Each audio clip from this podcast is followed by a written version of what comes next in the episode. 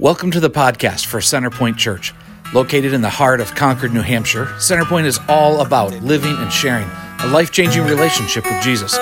The message today is a part of that journey, and we are glad to have you join us.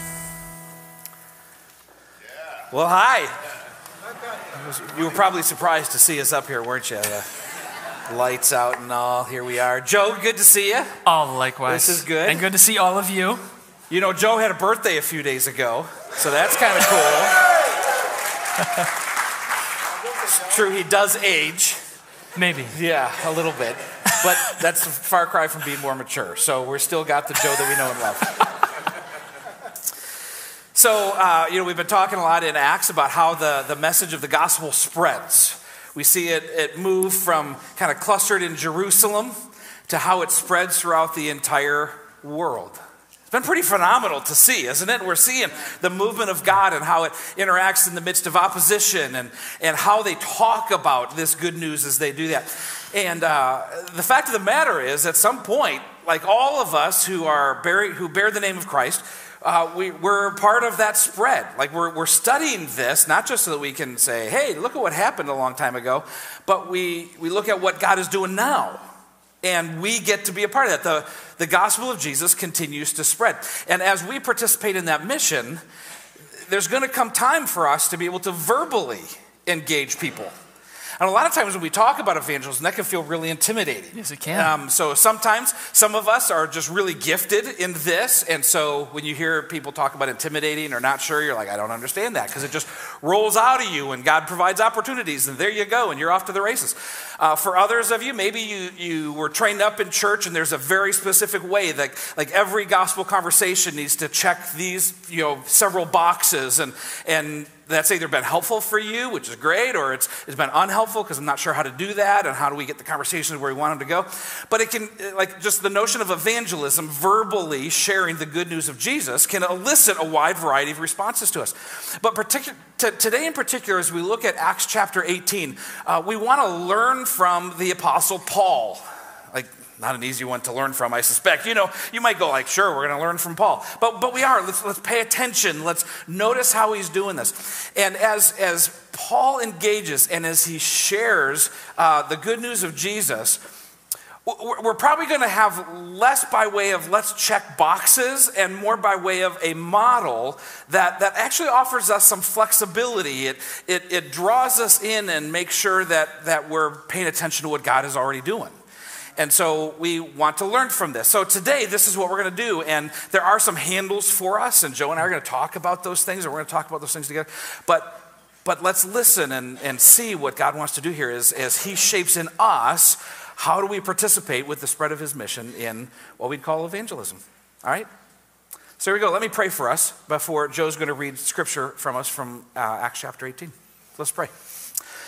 Father, we are excited for what you want to do here today. And um, we've got a sense of it and some things that we're going to talk about and places in your word that we're going to read. Uh, but God, we're also open to surprises and what you want to do here. So surprise us and enlighten us, enliven us, awaken us. Do your good work in us, we pray. Uh, give us eyes to see and ears to hear and hearts that are humble and courageous in your hands, shaped by you and do that work today, we pray. In Jesus' name. Amen. Amen. Amen. Joe, why don't you lead us and, and, right. and read for us? All right. Well, friends, let's turn to Acts chapter 17, and we're going to start. I, I said 18, didn't I? That's I okay. 17. That's okay. We're, we're pastors for a reason. We're not good with numbers. That's right. so Elton's up here talking about a PhD in economics. That's right. So he'd get it right. God bless you, Elton. So Acts 17, starting in verse 16. While Paul was waiting for them in Athens, he was greatly distressed to see that the city was full of idols.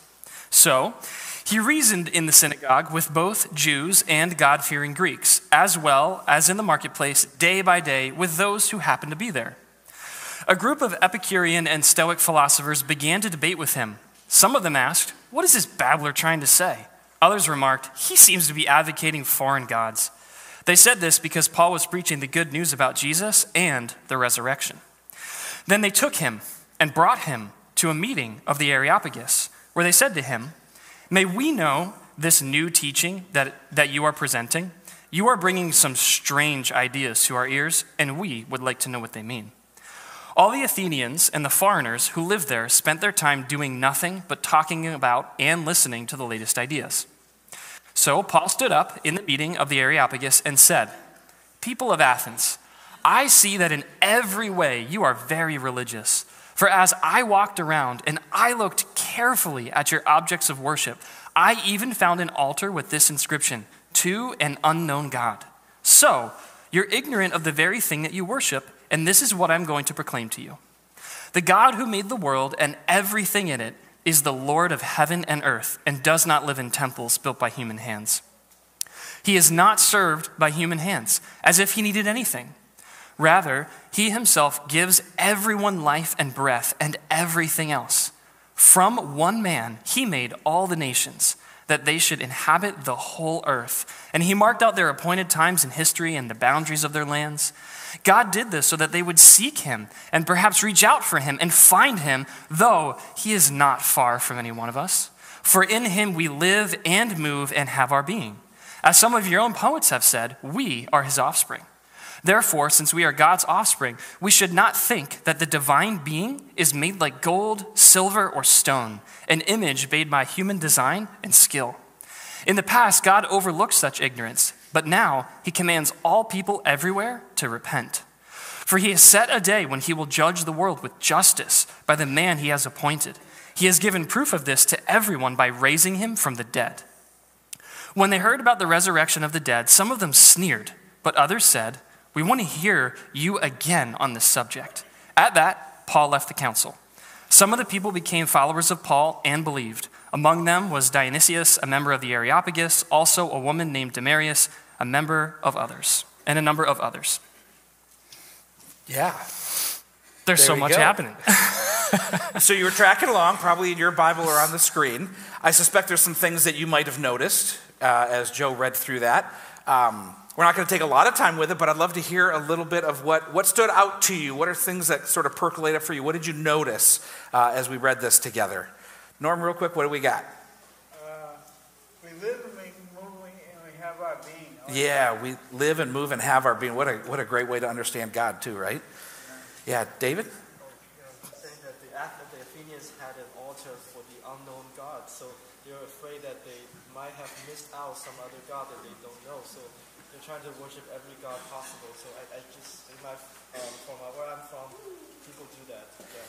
Yeah. Yeah, thank you, David. Um, he was uh, kind of remarking on they have an altar that, and the plaque on the altar says to an unknown God, and and they so badly wanted to worship all the gods. They didn't want to make any god feel left out. So in case a god had FOMO, um, they just wanted to make sure that they were included. So, right. So here's the thing, and so they literally had an altar to an unknown God.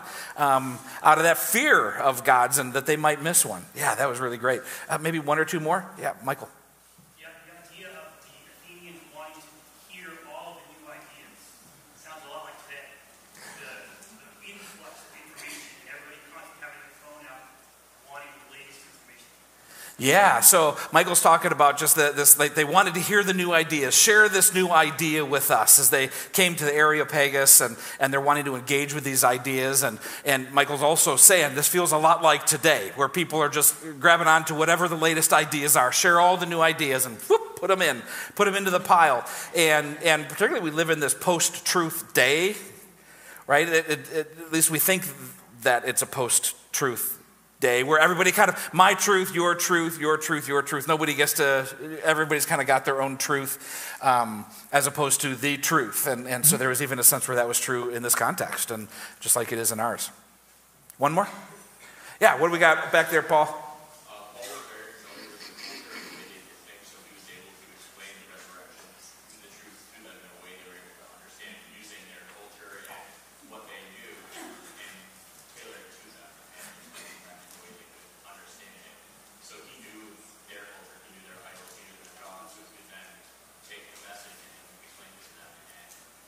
Yeah.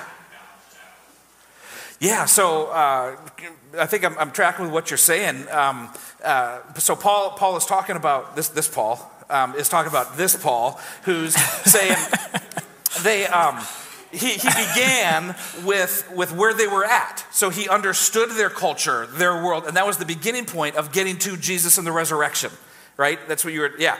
And um, so, yeah, absolutely. He's beginning there and, and leading somewhere, and it's always leading to Jesus and, and the crux point of the resurrection. Uh, and, and as we look at this, thank you guys. Like we, I love, like I love this part where we get to, to talk together. Uh, but, but as we, as we focus in on this piece, the, the theme that runs its way through this is um, Paul's iteration here, and, and what we want to make sure we get here today too is the time of ignorance is done. Like there was a time when God allowed such ignorance to go on, Paul says, but, but the time of ignorance is done so that people everywhere can know and worship God. Like it, it's, it's this continued message that God is moving everywhere. He wants all people everywhere uh, to come to Him. And so as we look at how Paul engages here, um, we're going to kind of look at four movements. They're not even necessarily always linear, they sometimes interact with each mm-hmm. other and, and that. But we want to look at, at, kind of four ways that Paul put himself in a position and how he engaged in evangelism because we learn. And, and some of what you've already said, you really highlight some of these pieces.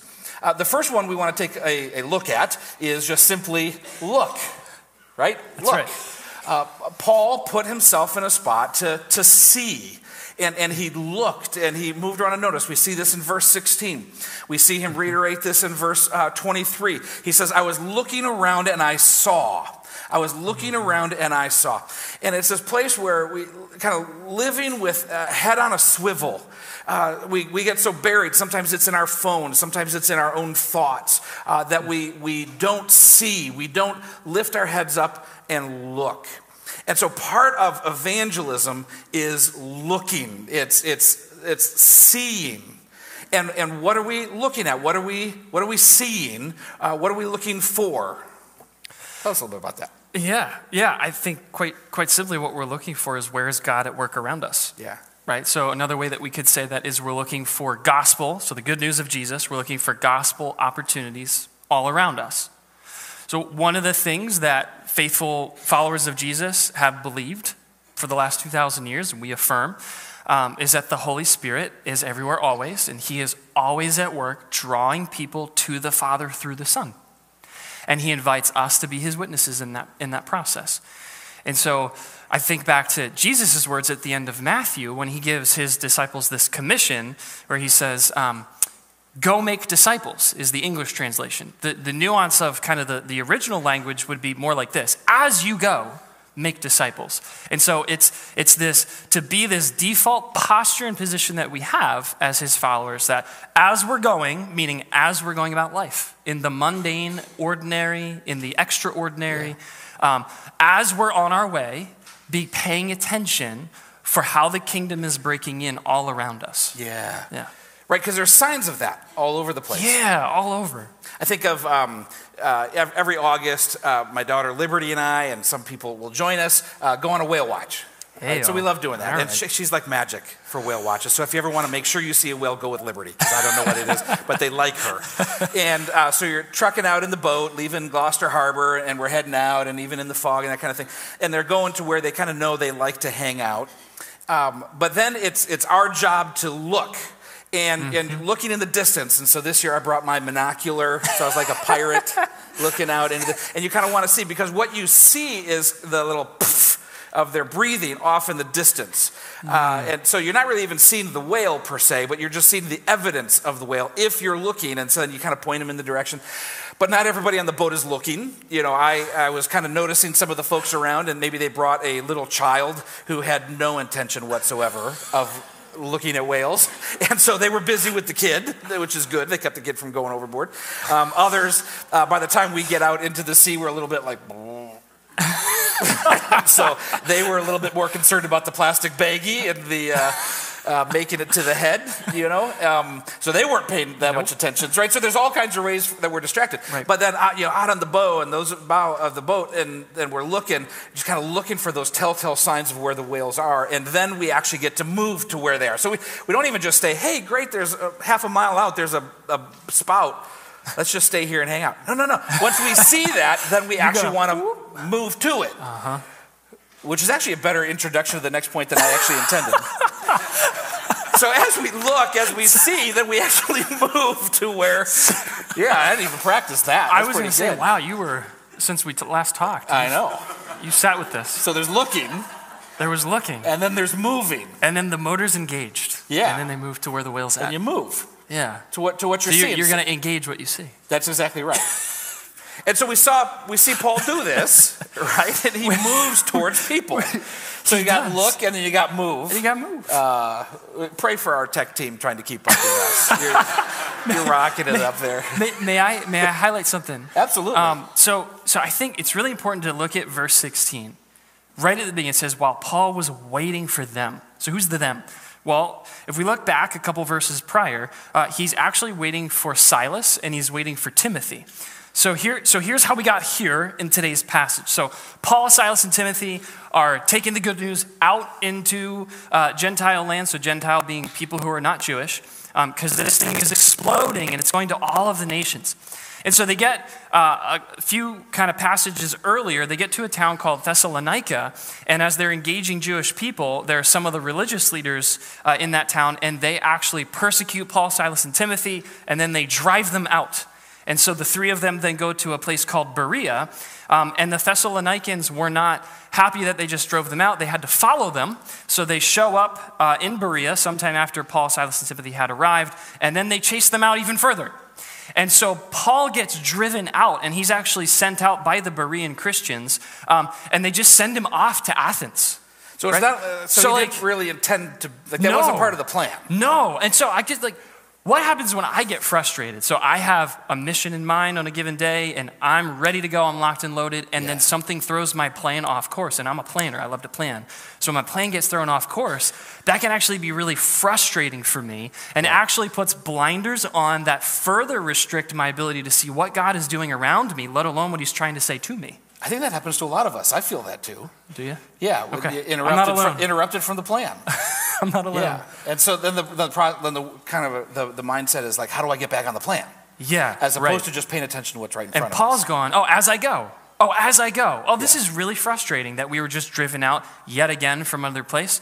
Well, they told me to just wait here. Well, I, I don't know how to wait because the good news needs to go forth. Right. and so as he's waiting, he all what he's doing is he's practicing as he's going and he's looking around and he's getting a feel for I think Paul articulated it really well. Our Paul here at Centerpoint, hi Paul, uh, he articulated that really well. Here, what Paul is doing here in this passage. And so I, I just think that's a really important lesson for, for us to take away. Yeah, so there's this dynamic like wherever you are, look around. You might not be where you want to be, but look around because God is always present and at work. Like there's always something He's up to that we get to join Him in. That's right. If we will look and see. Yep. Yeah, So he sees this and then he moves he moves towards it. that's right. Right. So he so he then so verse 17. So what he does then is he's engaging with the good news. So he, he's engaging Jewish folks in the synagogue. He's engaging God-fearing Greeks who would have had a basic understanding of the Old Testament. Um, but then I love what Luke says. Like Paul just can't shut up. So here he is in the marketplace. Paul's a tent maker, so presumably maybe he's buying things, maybe right. he's selling his tents. And then I love Luke's just oh, and whoever happened to be there, he just reasoned with. That's right. So he moves towards, he moves into, he doesn't set himself outside and a part of and say, well, if they really want to know, they'll come find me. Yeah. It's, it's an engagement towards out of love. That, that's right. So it's this posture of love Mm-hmm. that, that calls him to, to look and to see, but also to move towards people. And, and what he's seen, what he's engaging there, is not just this steamroller. Correct. Because some, sometimes either evangelism has looked like, or we're afraid it will look like this steamroller movement. Right, like you got to force something on someone. Right. Yeah. But he's looking for where, you know, signs that God is already at work. And so some of the things that he might see as he moves towards them, and, and he not only looks, but he listens in that movement towards people. Yeah. Um, he's paying attention to the questions that they'll ask, Right. right? Because everybody's, everybody's asking questions. Mm-hmm. Um, they might not wear the question on their shirt, though sometimes they do, but it's in their, it's in music, it's in poetry, it's in the arts. Mm-hmm. It's, it's asking questions about meaning. Um, it- look for passions, like those. Those can be the. The, the blow spouts off in the distance, right? We, we see where, where people are passionate. Yeah. Um, maybe their, their passion leads them to anger. Maybe their passion Hmm. leads them to create uh, in light of their passion, but we see where their passion is, uh, where their sorrow Yeah, is. that's an important one. Right, so as he's looking, he's moving, and he's he's paying attention to these Mm-hmm. things, and we see that as he gauges these different philosophies. Yeah. Um, he's listening, he's, he's moving towards them and seeing. Yeah, yeah, it's it's very important. I think I think um, Francis Schaeffer articulates this idea really well. If you're familiar with Francis Schaeffer, so he talks about how it's it's in the arts. So look, so look, you highlighted that well. Look to the arts, right? What are the big questions that people are asking? What are the things that people are chasing? What are the things that we chase, right? That are apart from Jesus.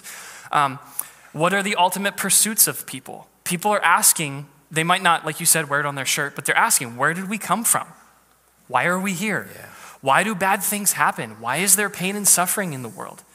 And the good news is, is that we follow a God who has not only created history, but he's given us the story of history um, that situates us and helps us to make sense of both the beauty and the tremendous brokenness that we find ourselves in the world. That's right. And we're engaging people in their ignorance. So, so I don't mean that in the condescending way, like, oh, you're ignorant, but just the, the dictionary sense of they just don't know. There's embodied ignorance all around us, wherever we go, in the workplace, at school, um, in our own families. This, this is all around us, and to some degree, we might even have that in ourselves, or we can at least look back to a time when we were walking in ways of ignorance. That's right. Um, and so, this, this is the posture of love that motivates us to go, oh, I don't want to see them walking in their ignorance. Yeah. I, I want them to come to know and worship Jesus because this is what they were made to do. That's right. That's Yeah. right. And so it's, it's this desire for them to follow Jesus. Yeah, right. And be redeemed by him. But it's also God is worth their worship. That's right. right? Yeah. And, and who he is. Uh, you, you just, as we were talking and, and preparing for this, you, you just did such a great job articulating some of the philosophies that Luke is drawing out for us here in this passage Oh, that, yeah, yeah. that talk to us about the questions that people are asking or the ways that they're thinking about Yeah. the world, about God, Yeah. and how things work. Just talk a little bit about what we're seeing here in the passage. Yeah, so so this this could be we're talking 2000 years ago. Okay. So we might hear Epicurean, Stoic, well, what does that even mean? Without going into a whole history lesson, I am not a historian nor do we have time. Um, but just a couple things that you can jot down. So the Epicureans, they had their, their kind of their basic posture was that there were gods, plural, um, and the gods, they were really far, far away. And so it, they probably weren't really interested in engaging us in any way whatsoever, but they're at least out there somewhere. Uh, so, kind of the purpose of life is pursue kind of happiness in an independent life, live it quietly. Um, Pleasure. P- pleasure is something that they pursued, but, but never like too much pleasure, though, because that could be a bad thing. There could be vices that come with that. Um, and really, at the end of the day, like, don't, don't concern yourself with life's biggest questions because there's no way that we can answer them anyway. So that's kind of the Epicureans. And then, and then there's the Stoics, who they were more, um, kind of the phrase that we would use today is pantheistic, so that meaning that God is more of a divine force, an impersonal force that you find um, kind of in the world, and then humans can actually tap into that divine force and harness that, that force. And so for them, that divine force was called the Logos. Um, that's the, the rationality. Uh, so, for those of you who have spent time in church, you're like, oh, Logos, isn't that what John talks about in That's right. John We see 1? John approach oh, this. yeah. So, he totally gets the culture and he's Yeah. doing something there with that. Um, he's saying, no, that's actually not. It's not an impersonal divine force. Okay, so like, like one of the ways we might see that even today, like uh, I'm hearing you talk about Yeah, yeah, that. I'm thinking about like Star Wars Oh, yeah, yeah, yeah. and like the Force. The force is with you. right? Some of you just woke up again, which is great. right? So That's like, right. like that Stoics would have really gotten a kick out of Star Wars, Yeah, they would have. right? Yeah, they would it's have. kind of this div- uh, divine something. this impersonal force that we can kind of tap Yeah, okay. into and harness. So it's the divine rationality, and kind of the pursuit of life is get in touch with that divine rationality, um, practice virtues. That that that was important to them. Um, but for them, the world and God kind of weren't separate things. It was just this divine force that was kind of wrapped into one. And then you you had the. Um, where we get the word the academy, you had the academics. So this was kind of founded by Plato. Um, and so the academics were good um, agnostics. So their approach was there's not enough evidence tangibly in front of us to know if the gods exist or not, let alone if they're interested in knowing us or being known by us. Yeah. So we're open to the idea uh, upon further evidence. We kind of Science. the, the approach there. Follow yeah. the science. Yeah, right. Yep. Yep. Ish. Yep. And then lastly, uh, you have the, the empire cult, the, what was what historians today call the imperial cult. So this is the pantheon of gods. Um, this is cult worship, so lots of animal sacrifices. Um, uh, there, there would have been, um, I'm trying to, okay, here we go, because there are children here. Um, adult activities would also oftentimes be wrapped up into the, the uh, cult worship in that process. Well done. So I'm not sure that that helped at all. There you go. Should have picked So- a different passage for All Together August, I so guess. here we are, all together August. Uh, we're just following where we're going here. Um, so, I don't know. I, never mind. so part of this then, so part of this cult worship then would be um, worshiping the, the emperor as Lord. So that was actually his phrase. So Caesar is Lord. Um, so Paul has a lot to say about that too. Well, and that was even why the people were confrontational with Paul. Oh, Right, because yes. here's Paul in the synagogue. Okay, that's one thing. They're kind of Yeah, that- that's their thing over there. But then he's in the marketplace, Yep. and he's talking about Jesus and the resurrection. Ooh. And so, so this is a confrontation here that's taking place. yeah, it, it- wasn't yeah. just out of a "Hey, that's cool. Tell us what you got." It was a "Whoa, time out, buddy." That's right. Like you're talking about this deity. We don't know who this is. Uh, you need to account for yourself It's really important because this is going to stir up trouble. This is going to undermine all these pieces that are making life work. exactly. And so that's where they hauled him into the Areopagus, That's right. which was sort of the um, it was it was it was the gathering place Mm-hmm. of of kind of the council of wisdom, and Right. and that was the group that kind of approved the gods. But that's the key, though, that they had jurisdiction over that area. Yeah. Right. And so, and so when it, it the, the English doesn't necessarily pick up on this, but the nuance of this, when kind of in verses 17 through 21, when they're asking their questions like, "What is this babbler saying?" and he's teaching foreign gods. That this is actually like insurrection language that they're talking about here. So that phrase. Um, that he's teaching foreign gods. This is the phrase that the Areopagus uses against Socrates to actually have him killed because he was teaching foreign gods. That was their perception of him. Uh, so this is a really, like it doesn't capture it. This is a really tense moment here. So it says they take Paul and they bring him. He didn't really have a say in the matter. Yeah. Because they want to make sure and investigate that this isn't going to cause a revolution, a political That's uh, empire revolution. that's right. Yeah. So like he might not make it out of this moment. That's right. Well, and Yeah. he'd already come from places where his life had been threatened. Yeah. and, and that's the way that it works. So there, there's, there's even some parallel with what uh, Peter and John might have experienced with the Sanhedrin Mm-hmm. when, when the gospel began to spread into Jerusalem and then some outermost places just around Jerusalem, where they were brought before the Sanhedrin to answer for themselves, this Yep. Jewish ruling council. And so here's kind of the Greek equivalent of that, the Gentile equivalent of that in the Areopagus that Paul is being dragged into Yep. to account for, to give an accounting for this, this new God maybe that he's talking about to, to understand it which then leads him to to talk about it Correct. Right, He's going to make so- every, uh, he's going to take advantage of this opportunity. that's right that's right because that's what he does wherever he's at Mm-hmm. Yeah. he does this Yep. so there's look there's move and then there's there's share like like get it out there uh, share it right mm-hmm. and so we see that as paul begins to talk here uh, beginning in verse 22 22 through 31 Yeah, he's like a Bible ninja oh, here. he's like a Bible ninja. Because, because so, we, so we gave a, a little overview of the Epicureans, the Stoics, the academics, and kind of the empire cult. Um, he, he is going to riff on all four of those ways of thinking here, and in a way that is so nuanced and so beautiful and so respectful and so subversive. yeah yeah yeah yeah yeah so uh, say that again Yeah, okay. So he so he's going to riff on these these four categories of belief Yeah. in a way that is beautiful, true, respectful, and subversive. yeah Yeah. Did you hear that? kind of this respectful, but it, it's subverting these things um, Yeah. and how we talk about them. Yeah.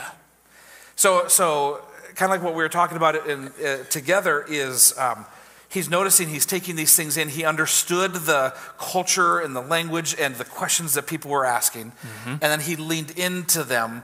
Uh, to reveal who God is and what He's been doing, particularly uh, in and through Jesus. Yeah, and he's going to do that in a way where and we'll see this here. As he shares, he's always looking for bridges.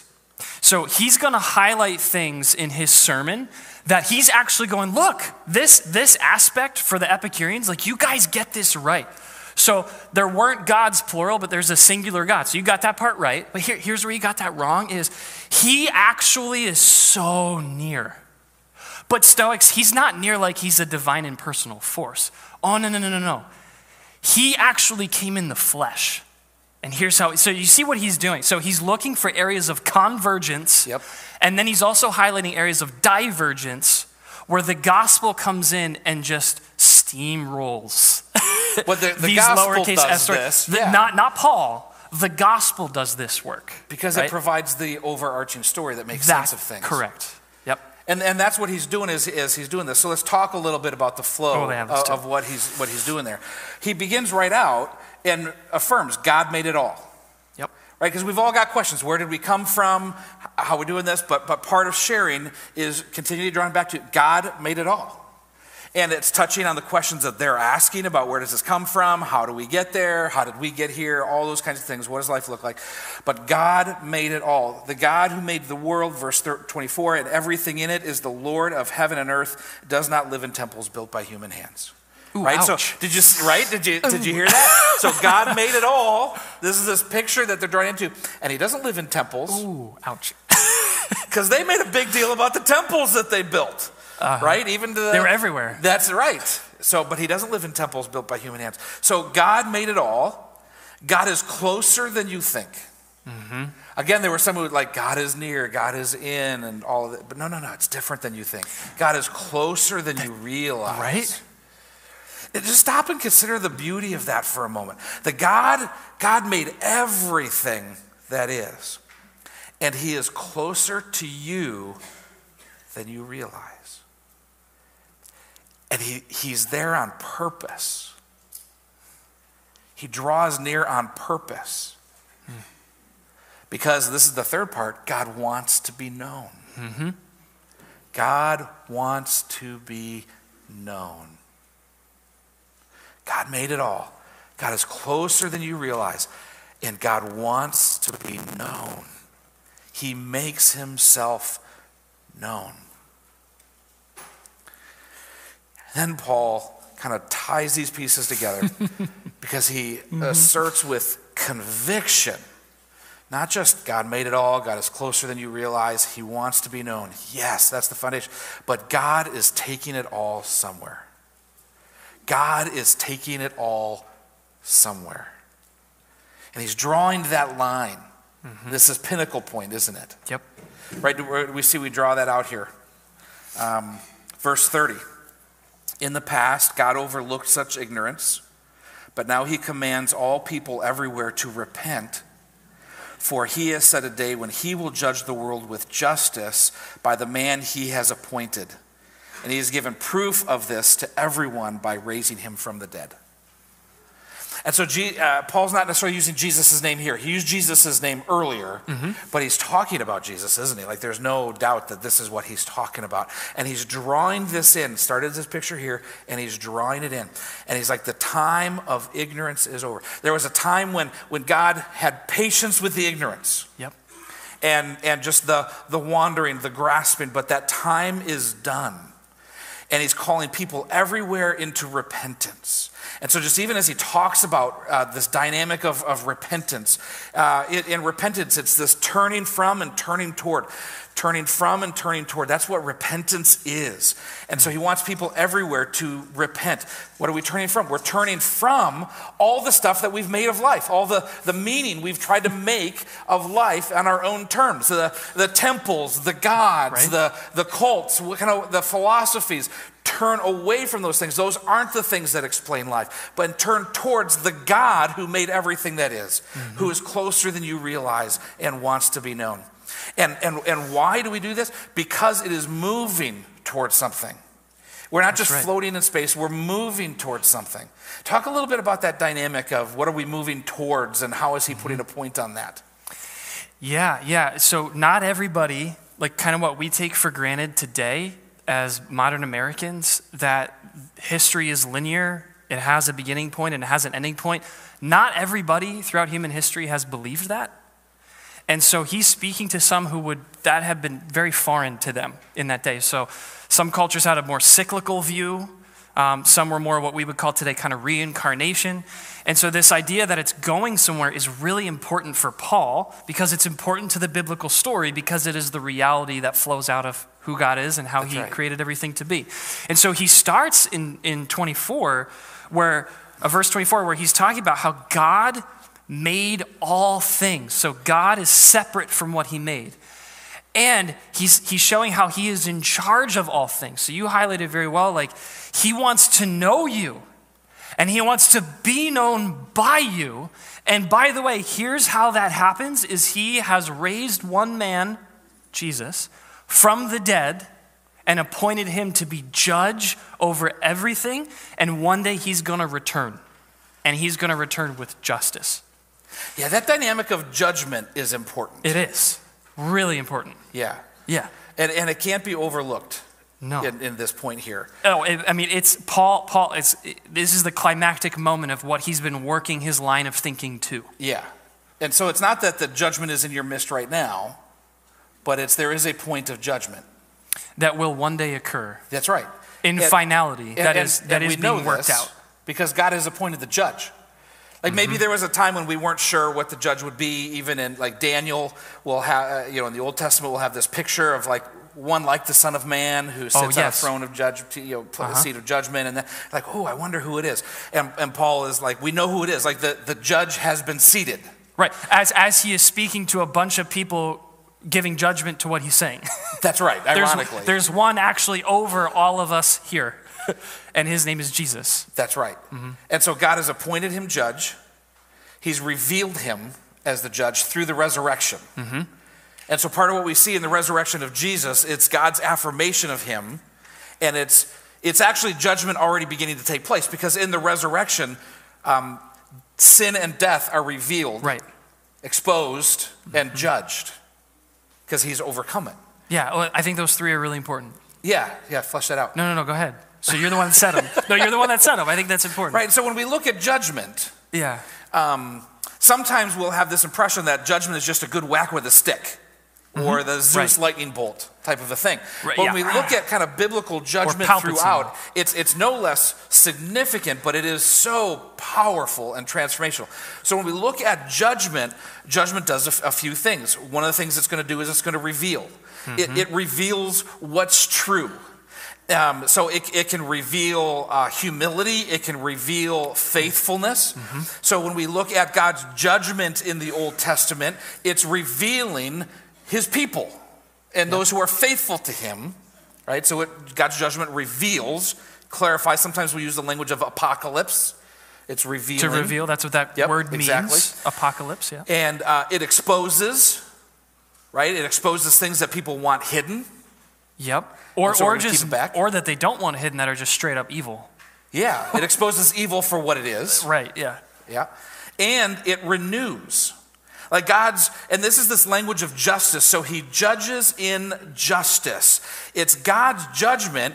It reveals, it exposes, and it renews. It's a part of God's renewing. And and when, if we've ever said, "Oh God, this world is so messed up. Where are you? Make it right." What we're calling for and asking for is God's judgment Yep. because it reveals, it exposes the evil for what it is, and it renews. Because in the moment of judgment, that which is evil, that which is wicked, that which stands opposed to God will be revealed and exposed in mm-hmm. its weakness and vileness and done away with. Yep. And what is left is God's renewing activity of drawing his people to himself. And ultimately, we have at the end of Revelation a new heaven, new earth, where God mm-hmm. dwells with his people. That's where the whole thing's going. That's right. That's And- where the whole thing is going. And the ultimate day of resurrection, when all of those who have trusted in Christ and received salvation by grace through faith alone will receive their resurrected bodies That's right. and be on the new heavens and new earth with God for all eternity. That's right.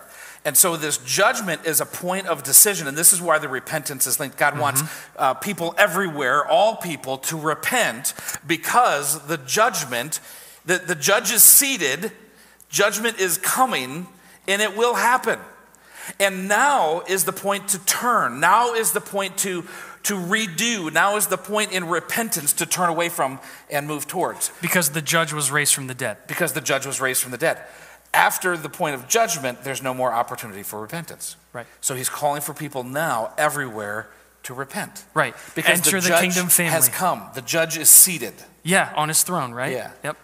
If you've ever been in, um, maybe had jury duty, right? Some of you had jury duty.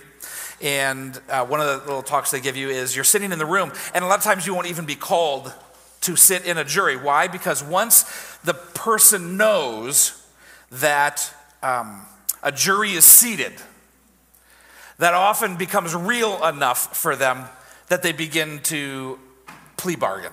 Mm-hmm. And it just gets resolved. Doesn't always happen that way, but it, but it, but it often happens that way. And so you, if you, you just sit in the room all day and you read your stuff and you wait till the end of the day and you go home. So a lot of us don't sit actually on jury duty because that, that notion of the jury is seated, this just got real. Paul is bringing that level of mm-hmm. urgency into his conversation. Mm-hmm. This isn't just a philosophical nicety, Nope. it's leading somewhere, and the judge has been seated. And God wants people everywhere to repent, to turn away from these philosophies, these ways of living that are going to be exposed as frail and empty. Frail and empty in comparison to who Jesus is. God has revealed himself in Jesus. This is what the judge does. And that day of judgment is coming. That's right. Yeah, in no uncertain terms, Paul, Paul is really clear. There's a new king who has taken his seat, and the invitation is to turn to him because he wants to be known by you, and he is worthy of your worship. That's right. So, so turn to him and receive new life in him. That's right. Um, that's, that's the invitation. And so the, the way that this would have hit the ancient ear is a little bit different than it hits ours today. It would have been, probably would have carried a lot more weight to it um, than kind of how it might come across today. Yes. Say more. Yeah, this, so we don't, we live in a democracy, right? And so we don't have a king. Um, so this idea that there's a new king. Yeah, like he's fully in charge of everything. And he has been raised from the dead. And so this is the stamp of approval that he has now taken his seat. And he is judging out of his love in justice and righteousness. Yeah. And now the invitation is come and enter that family because you, you're embodying your ignorance and, and you're embodying it in ways that we can actually see. And it's actually creating systems and structures in your society that are subjugating other people and, and then lifting up others. And God has something to say about all of that. That's right. All And so that. Paul is clarifying here the time of ignorance is done. Yep. The time of ignorance is done so that all people everywhere can know and worship God. Yeah, he's, he's who calling he is them and who has revealed himself to be. to allegiance. That's right. Allegiance to Jesus, not to Caesar. That's right. And it's this invitation that he's making, right? It's this invitation that he's drawing them into. This invitation to repentance and new life. This uh, invitation to allegiance. Notice it's not to control. It- It's not Paul leveraging control in a person's life. And so it's this open handed, like, like gospel invitation feels like this, not like this. Mm-hmm. If gospel invitation feels like this, then, then it's probably more about us than it is the gospel. Gospel invitation feels like this. It holds it out and says, Oh, look at this. Look at his beauty. Look at his goodness. Look at his power. Oh, it's going somewhere. And there is an urgency. Repent. Believe. Come into this new life. Right? It says holy now. But it recognizes that it's invitation. And so we see this uh, in the end here. There's um, some, a bunch that just sneered at him, 'cause, uh, right? When he talked about the resurrection, like, you're an idiot. You're an idiot, go away. Like, this isn't even worth our time. There were some who said, Tell us more. Yep. Tell us more. We're curious. Tell us more. And then there were a couple, a handful, that actually believed and began to follow that day. And the same is true, going to be true for us. Mm-hmm. As we hold out this invitation to join us in following Jesus, there will be some who will go, You're an idiot. Mm-hmm. Like, yeah, but the resurrection. Like, no, dead people stay dead. You're an idiot. As a matter of fact, most people will do that. And there will be some who will say, Tell me a little bit more. I'm mm-hmm. curious. Invitation can foster this curiosity. And we remember, we don't have to get the whole job done at once. Paul left that day. He did. And some said, Tell us more. oh, tapping out. Right? At this very moment, they're like, like, no, nail it down. Paul invites that curiosity and he pays attention. And, and that, that, like, that's even something being revealed in this. Like, Judgment is being exposed. Judgmentalism is being exposed for what it is. They sneered at him. Um, faith and the seeds of faith are being revealed. So even though the judgment is coming, there's, there's judging work that is going on, exposing work that's been going on. In the present, And yeah. the, this being brought into this renewing life. Um, and we get the names of some of these people that did that. It's beautiful. Yeah. so you get a sense. So we, we don't, like, these aren't boxes to be checked, per se. But the, there's some movements here as we pay attention to Paul. Uh, there are some movements that we get and what this begins to look like for us and how we can um, participate with what God is doing. Right? So let's take a look at uh, the big three. All right. All right? The big three. Notice there's four. it's like Taco Tuesday on a Wednesday. so the big three look for gospel opportunity, move towards people, move towards people. Go where they are. We don't have to be fearful. Go where they are. Be present in their midst. And as we look, as we move, pay attention and listen to the questions that are being asked. And as the doors open, share Jesus. It's about Jesus, who he is, how he reveals God, how he has redeemed the world and is redeeming the world through his death and resurrection, and how he sits enthroned even this day and then invite people to this new life in Jesus. And they may not be ready for it, they might walk away. We get very invested in our narratives, in our philosophies, in our way of doing things. So people might walk away. Okay. But that invitation is there, and that invitation can circle around again and again and again. Look, move, share, and invite. Any other thoughts? Oh, this is, there's just so much here. There is, isn't there? There's just so much here. Yeah, you know, I'm, I'm thinking about, uh, so a friend of mine, um, and he does not know the Lord. He knows that I do. Yeah. He finds me peculiar, I think, because I'm a, I'm a pastor in New England. And uh, so he just, I, I love this guy, and he'll sometimes take little runs at, make a little jab here, a little jab there about my faith or Yeah. The book of fables or kind of, you know, whatever, whatever he decides. And I just sit there and smile because it's like, I, I don't have to take that personally because it's actually not about me. That's right. So you sneer away, because you know what happens is then, then there's moments where he opens up, and there's moments where he asks questions, and there's moments where we get to pray together. I, get, I get to pray for him in Jesus' name. It's awesome.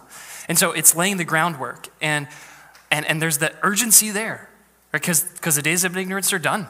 Yeah. And yet I see that the Spirit is alive and well and doing something in, in my friend's life, and I just count it a privilege that I get to be a part of it.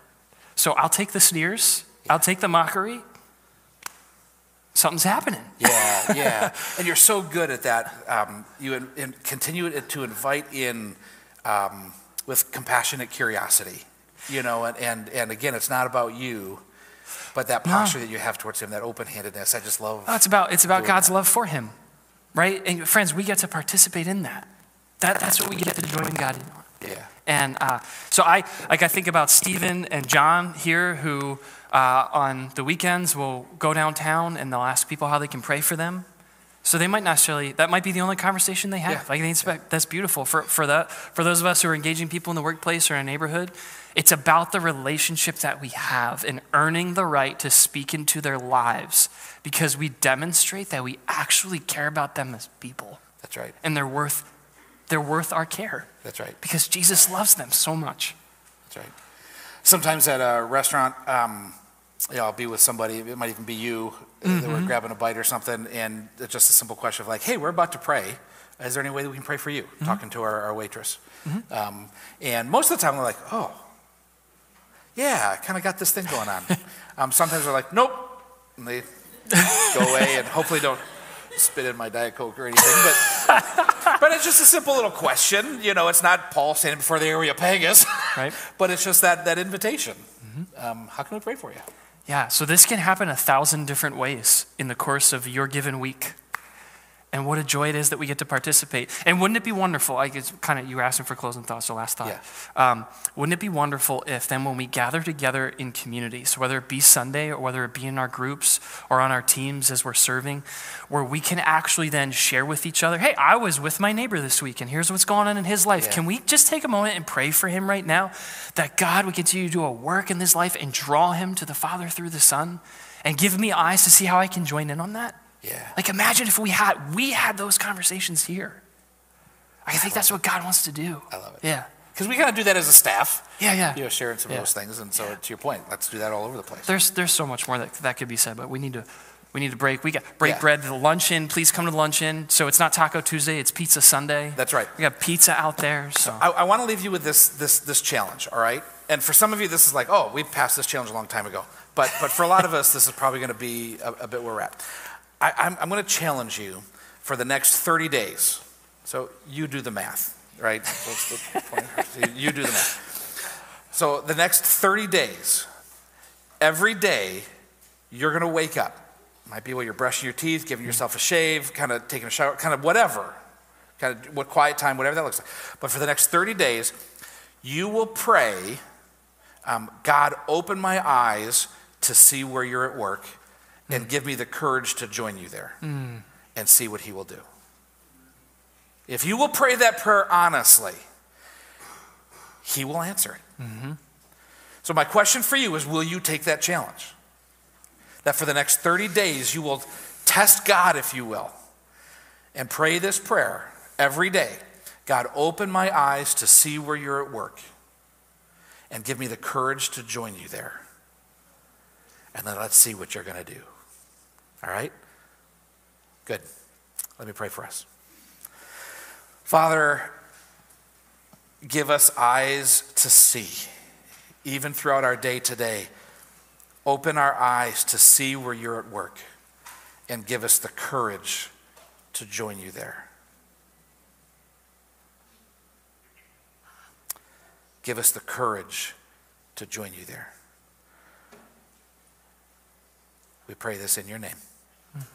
Amen. Amen. Centerpoint members, stop and vote today for the nominating committee. Stop and see Dave and Candy. All of us, that- it's not Dave has candy, it's Dave and Candy. Uh, all of us, let's enjoy some lunch together as we hear more of what God is doing in the world. Let Him encourage us and open our eyes in our midst. Next week, out at the fields, 10 o'clock Sunday morning, we're going to worship and have a great time together out there. Until then, have a fantastic week. Take a little bit to stop and reflect on what God might be saying to you and how you'll respond to Him today. Wherever you are on your journey of faith, we are here to serve you. Find us at centerpointnh.org and join us on the journey of living and sharing a life changing relationship with Jesus.